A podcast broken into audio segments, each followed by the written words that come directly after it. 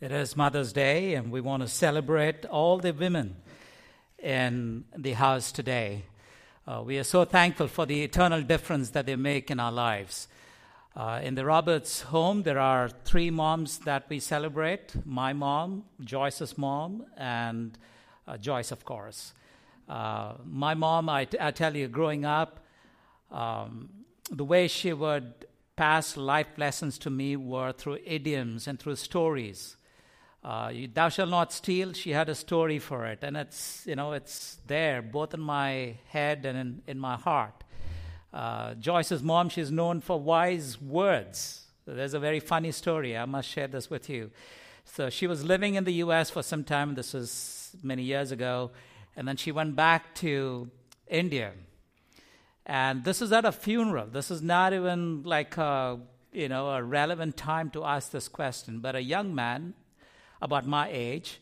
Many years ago, we were young. So he comes up to my mother in law and says, uh, um, Auntie, because that's what they say in, back in India too, uh, the way they address the older women. Says, Auntie, I heard that you wear pants while you were in the US. And um, so she said, Son, did you see me wear it? So he said, No. So then she said, Only say things that you saw.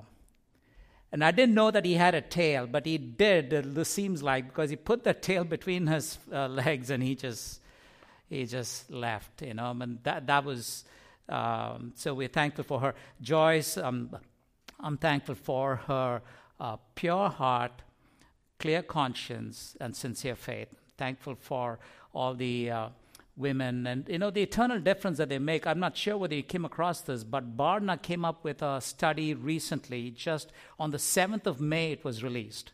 And this is what the study says that uh, there are um, the study's name the name of the study is uh, re- a research sample of the household households of faith. It's called the powerful influence of moms in christian households. So they came up with three findings that conversation partners, tough conversations, and spiritual co- coaches are all moms. And this is what Alyce Youngblood, the managing editor at Barna, said. Over and over, the study speaks to the enduring impact of mothers in conversation, championship, discipline, and importantly, spiritual development. And I know when it's a Mother's Day, it is difficult for some of us, some of us whose mothers have passed on, and, and some of us who've not been able to become moms for whatever reason. But I want to celebrate with you the nature and the personhood of a woman. Because when you are not able to bear, you fight against it. You don't take it for granted. We men are different. If we are told, we say, all right, whatever, and we go on with life. But you see, women, they, they give it a good fight. And that's reflected in their spiritual character and their spiritual lives. And that is what we saw in the study. I want you to understand that if it weren't for mothers, we would never be able to re- raise our kids, you know, changing diapers. I don't know what all is required, but just imagine that. But more importantly, the spiritual. So we are thankful. And so I want to invite you to open your Bibles, please, to 2 Timothy chapter 1, verse 5. And the title for today is Man, It Takes a Mom. 2 Timothy chapter 1, verse 5. We're going to read it three, four times till we get it into our heart. Okay, and so what I've done is I've divided this in a way that we can remember. So if you will join with me to say it loud so that you know it registers in your heart. I'm reminded of your sincere faith, a faith that dwelt first in your grandmother Lois and your mother Eunice, and now I'm sure dwells in you as well. Let's go through this again. Will you join me? I'm reminded of your sincere faith, a faith that dwelt first in your grandmother Lois and your mother Eunice, and now I'm sure dwells in you as well. Anybody wants to give it a try, learn it by heart? But, but just, just imagine this is, this is what Paul is saying. He's confident of the faith that Timothy has. But this is a landing verse. I want you to understand this is a it's a result. This is something that is, you know, the sincere faith. The question that you have to ask is how did Timothy get that faith? How is it that Timothy's faith is a sincere faith? And the second question we have to ask is how do I, how do we as parents, how do you as mothers, how will you pass this on to the next generation? Sincere faith. Sincere faith. So, I want to make three observations, and we'll walk you through those three observations. One is she named him right, she taught him right, and she showed him right. Three things we'll go through. She named him right, she taught him right, and she showed him right. All right, so um, the first one is she named him right. It's a focus on honoring God. I want you to turn with me to Acts chapter 16, verse 1. Acts chapter 16, verse 1. That is where we first hear about Timothy. Timothy is a disciple in Acts chapter 16, verse 1 and 2. Paul came also to Derbe and to Lystra, and a disciple was there named Timothy, the son of a Jewish woman who was a believer, but his father was a Greek. He was well spoken of by the brothers at Lystra and Iconium. You see, so Paul is in Lystra and he meets Timothy, who is a disciple. Now, we don't know how Timothy came to know the Lord. It might be through the, through the first missionary when Paul came, because he calls him later his spiritual child. It's possible. But we hear about his parents. Now, his mom was a Jew and she believed. Oh, she was a believer. She believed, all right? But his father was Greek. Now, that suggests in its language that maybe the father was not a believer. And if that is true, then Eunice is a single mom, spiritually speaking. She is raising Timothy by herself with the help of Lois, the grandmother. All right, so I, I, want you to notice if that were the case, what is the singular focus of Eunice, the singular focus of Eunice, and naming the child. Now, when we name the child, it's aspirational, isn't it? Because when we name our son, our daughter, we have a reason why we name. We have a purpose. We have a desire. And when Eunice names, names the child Timothy, the name or the meaning of the word Timothy is to honor God. Honor God. You see, she is saying, I want to honor God. And my son, every time you hear your name being called out, I want you to know my desire for you is that your life would be a life that honors God. A God honoring life. You see, that the, the, the, the singular focus. And I ask this to myself that we don't miss the obvious. What is the reason that children are given to us? And I want to say it is that we can direct them to honor God. I have a friend who is who is like a football pl- player, uh, like huge and six six, and and uh, he he works from home. He works in the basement, and he's been living in that home for a long time. And so every time he goes down to his basement, there's this cross beam that he has to duck to be able to go through the door. Last year, 2018, he hit that crossbeam twice and he suffered concussion. Now, I tell you this because he missed the obvious. And mothers, fathers, I want to say sometimes we miss the obvious. We hit the crossbeam. That we named him right. And my prayer is therefore that we don't miss the obvious. That we don't forget that in trying to show them love, we haven't forgotten the purpose. That our purpose and our, our focus is intentional. I want to give you a key word for each of those three. So, the key word for this is to be intentional intentional. We want to be intentional about turning the bus around. We want to be intentional about recalibrating the priorities. You see, they're faced this way as they're born. We want to turn them around to face the cross. We want to recalibrate. We want to refocus their purpose. They, they all come, come crying. And they continue to keep crying unless you tell them that they're not the center of the universe, that Christ is. Recalibrating. We need to be intentional about showing that they are not to be an idol worshiper of themselves, but they are the image bearers of God. It takes intentionality, it does not come naturally. And I want us to also recognize that we need to be intentional to recognize that there is a difference between showing them self worth and self worship. We tend to be self worshippers. We are idols, we, we worship these idols that we have made of ourselves. And we confuse between self worth and, and self worship.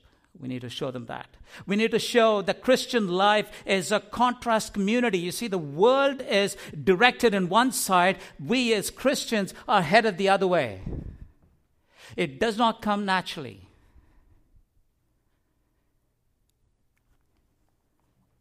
It's about a life that intentionally crowns the Lord with every choice we sing that song, right? King of my life, I crown thee now, thine shall the glory be.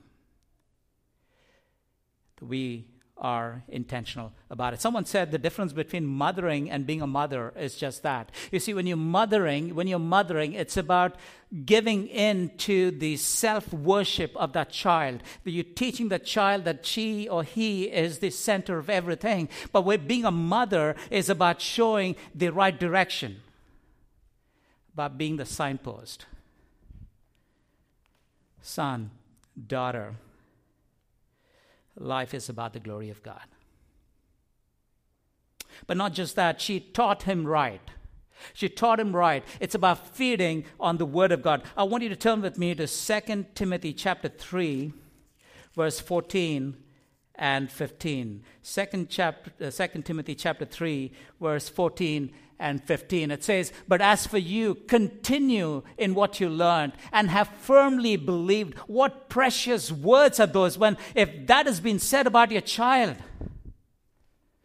knowing from whom you learned it, mothers, Paul is telling Timothy to remember what you learned from your mother, Eunice, and grandmother Lois. It says, And from your childhood, those precious words, you have been acquainted with sacred writings, which is able to make you wise for salvation through faith in Christ Jesus.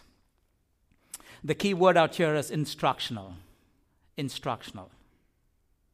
If the first one is intentional, where she named them right. Here we are saying that this is instructional. It is about, you see, if you have this intent to redirect them, then you need to have a means. You have to have the manual. You have to have the compass. You need to know which way to turn. And scripture, my brothers and sisters, is the, is the means that points you to Christ. It says it is, it is wise unto salvation through Jesus Christ our Lord, so that we saturate our children with the Word of God. It's the text that Jesus uses when those two disciples were walking down Emmaus. He wanted to tell them about Jesus Christ, about Himself. He leads them to the Scriptures. When the Gospel writers wanted to show that Jesus is the Messiah, He speaks from, they speak from the Scripture. It is the Scripture that points Jesus Christ. There is no other place we can turn to. The Scripture. And I pray that God's word is held in honor in our homes. That they know that our lives are directed based on this word, the written word of God. You see, because if life is a course, if life is a course that you're going to take, your textbook is the scripture. Everything else is additional reading. You see, we don't swap it. We don't swap it. We don't bring the knowledge and the wisdom of God as the main means to direct our lives and we add scripture in. It doesn't work. Scripture makes us wise unto salvation. And Eunice is telling us that, you know, age is not a barrier for them to start. You can start them young. I just loved it during the practice of the Easter play. I'm not sure how many of you caught that. There was this Roman soldier who was flogging the one who was acting like Jesus, and our little kids was like, I'm not going to take part in that play. They, they come up and they're trying to stop the Roman soldier from flogging the, the flogging the one who's acting like Jesus. Now, that, that's precious because there is a seed being placed into their heart. They recognize the importance and the joy of knowing this person, Jesus Christ. And I pray that as they grow up, that we can say exactly what Paul was able to say of Timothy. Continue. Be steadfast, that you firmly believe. Don't move from that. The Word of God. You see, that verse in 2 Timothy chapter 3, verse 14 and 15, it, says there, we looked at that, knowing from whom you learned it. You see, Eunice was not just teaching it, but she practiced it. She showed it. it. Is because she applied this. And so Timothy was able to grow up. Timothy was able to show what the psalmist had said in Psalm 119, verse 11, Thy word have I hid in, your, in my heart so that I may not sin against you. The other day, we were, um, we were getting out of the car and we tried to, you know, when you press that black button and you try to lock the door and the car wouldn't lock. And we were like, What's happening? And then we re- realized that the, the car key was inside the car. And, and I thought that was just a great sermon illustration. I was just waiting till today to be able to share that with you. You see, because the car key is in the car, it, there was no lockdown of the car. And that's what the psalmist was saying, and that's what Timothy was able to experience because he hid God's word in his heart. There was no lockdown. It makes a difference through the Spirit of God who brings to bear, who brings to remembrance God's Word. You see, Scripture is all we've got really to make this eternal difference. What does Scripture do? I heard this illustration recently, and I thought it'd be good to share this. You see, Scripture gives. Uh, scripture gives you wings, or Scripture gives your children wings, not Red Bull, Scripture gives you wings for life. It's, so your life has got two wings. One, it talks about the person of Christ. It tells you about conformity. It tells you about who Jesus Christ is. It tells you about the glories of Christ. It just makes you love this person who Jesus Christ is. And the second wing is about the purpose for which he came, the purpose and the mission of Jesus Christ.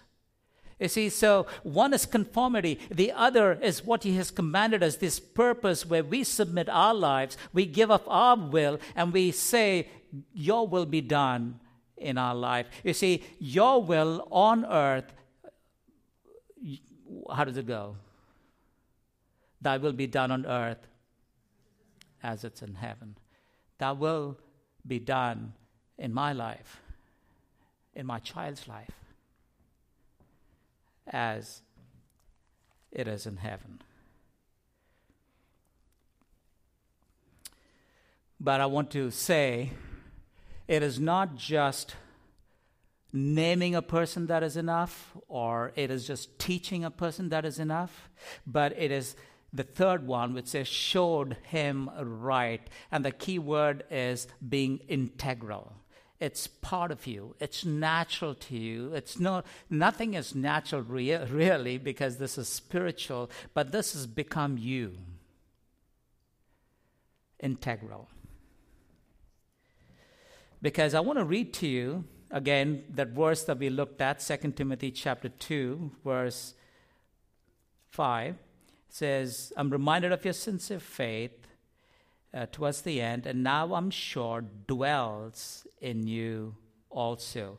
But before that, it says, first dwelt in your grandmother Lois and Eunice. What it's saying is, it dwells in you because we saw that it dwelt in your grandmother and in your mother.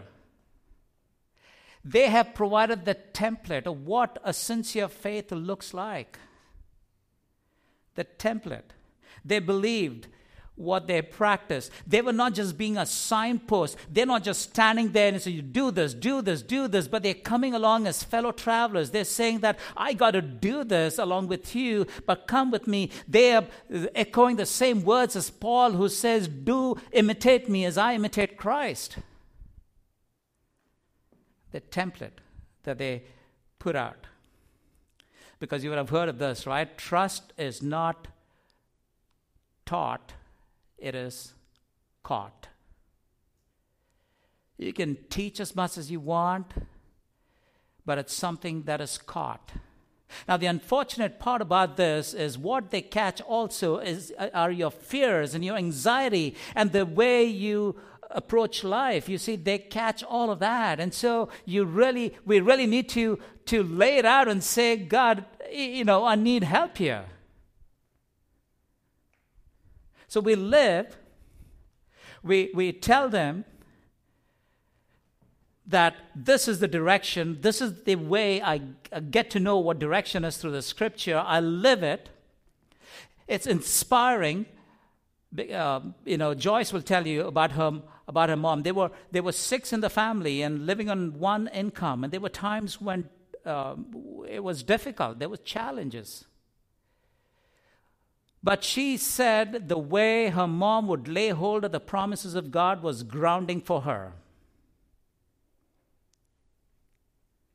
She saw this faith being lived out. It's not just something that we say and talk about on a Sunday morning and enjoy knowing, but it's something that we can say, This is true. I can live it. And your children are watching so that they'll learn this. You see, sincere faith is a faith. So you, you would have to ask this, right? What, what is the sincere faith? The opposite of sincere is hypocrisy. Sincere faith is a faith that practices what it believes, a faith that stands for it withstands the storms and the challenges. It's a faith that is not intellectual, but it is convictional. The danger in Christian homes is this, my brothers and sisters, is that they tend to see a cultural faith. They tend to see the kind of faith that we live, which is not sincere, which is just a veneer of faith. They think that is faith. They try to live that faith, but it does not stand and it fails.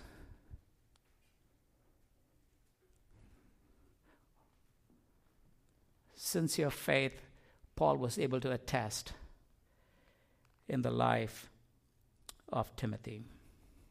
So I think every mother's question is this How do I pass on a sincere faith? I, I don't want to be hypocritical. I know, I try, I try. I, I, I know that you, you all suffer, all moms suffer through what's called mom guilt. You know, you've tried, but you seem to fail and you want to do better and you put guilt on yourself. Uh, ladies, sisters, I want to show to you, I want to show to you this one glorious thing is that you and I, as a father, I'm not able to do this on our own strength, that we need ourselves to turn to Christ. He alone alone is the one who helps. There is this great insight that Paul writes to the church of Corinthians. He says in 1 Corinthians chapter 3 verse 6, this is what he says, I planted, Apollos watered, but God gave the growth. You see, we can plant, we can water, but who gives the growth? Who gives the growth?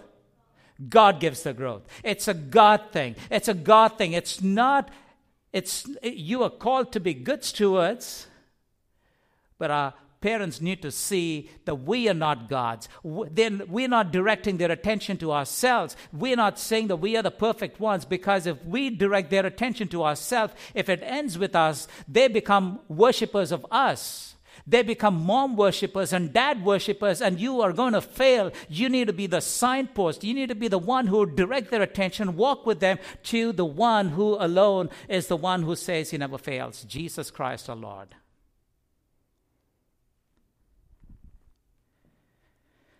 And so, godly moms recognize that they can provide this environment of growth They can see that we have this mandate of disciple making. We have this great commission, and the discipleship making begins at home. We make disciples of our children first. And, and so we, what, what we do, as someone said, is we plant the trellis. Spring is coming up. We put the supports, and it's God who gives the growth. We need to give the trellis on which these plants grow. We become a spiritual environmentalist. We put the nutrients, we weed, we uh, remove the thatch, but it's God who gives the increase. And so on this Mother's Day, we don't worship our mothers, we celebrate our mothers. But we worship God as all of you mothers face and turn to Christ. We want to come alongside you because it's said that it takes a child to raise it takes a village to raise, uh, raise a child. And our goal and our endeavor as a community of faith is this. Thou we will be we will be intentional about honoring God and so we will show them to be intentional about honoring God that we will be instructed by the word of God and so we'll instruct them to uh, on the word of God and that genuine faith would be integral to our lives. Genuine faith. We are not going to compromise in any which way to give a cultural, shallow kind of faith to the next generation. Paul was able to say this of Timothy, which encompasses three generations. Who can who can say with me the landing verse that we had 2 timothy chapter 1 verse 5 anybody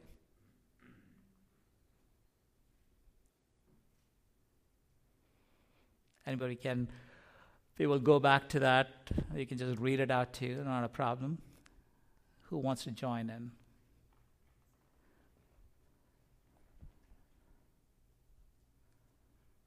anybody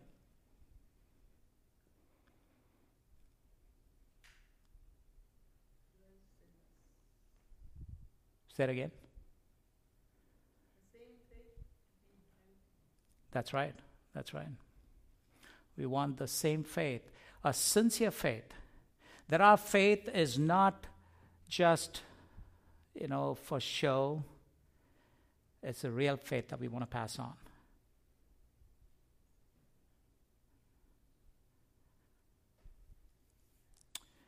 And I pray that all of us you know, when we hear on that day, well done, good and faithful servant, it would be because we were able to pass on a sincere faith.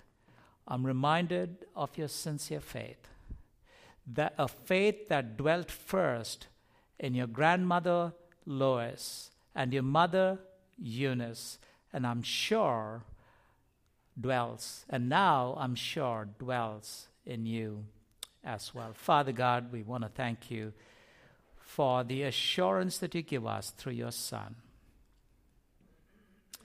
That you are the one who strengthens. You are the one who helps grow. You are the one, O oh Lord, who, as we examine our own life and we find it failing and being frail, we pray, O oh God, that you, who has promised, that you will never fail, that you who've told us that you uh, will be our strength, would be the one who will help us to be good mothers, good fathers, good uncles, good grandmothers, good grandfathers, and good church community as we come along and see our children grow not a faith that is just a sham, that does not stand, that will be shaken once they get out into the world and into the universities, but a faith that is sincere, that they will continue in that faith because they're committed to that faith, for they're convicted of that faith. In that faith, they know that Jesus Christ is the Lord. We pray this to be true for all of us, Lord, not one exception. We thank you. We love you. Thank you for all that you've been to us in Jesus Christ the Lord. And all God's people said, Amen.